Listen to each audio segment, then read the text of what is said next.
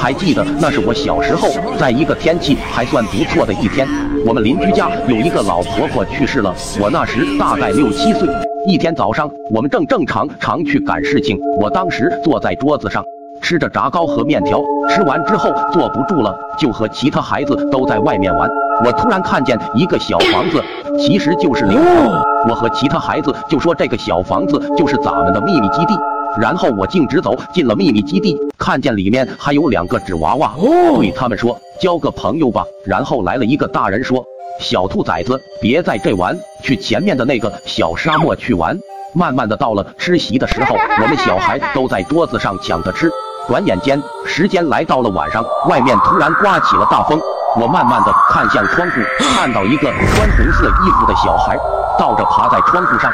当时我妈对着我说：“不许看。”可是我掩盖不住我自己的好奇心，我又偷偷的向外面的窗子看去，那个小孩竟然笑了。这个时候，外面的鸡和狗不知道像看见什么了，受到惊吓一样狂叫不停。外面月亮还是很圆的，特别亮。我向院子的大门看去，时不时有人影飘过去，我简直不敢相信自己的眼睛，我害怕的躲在被窝里瑟瑟发抖。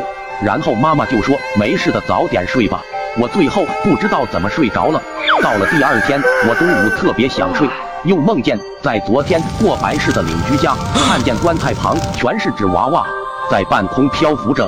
只见慢慢的向我飘过来。当时环顾四周，发现空无一人，吓得我直接跑了。当时醒来，吓得都是汗。最后我一直发烧，去了大医院、小医院都不管用。最后家里人给我找来了一个道长，才给我治好。从此以后再没有什么病了。现在的我都对窗子都有点阴影了。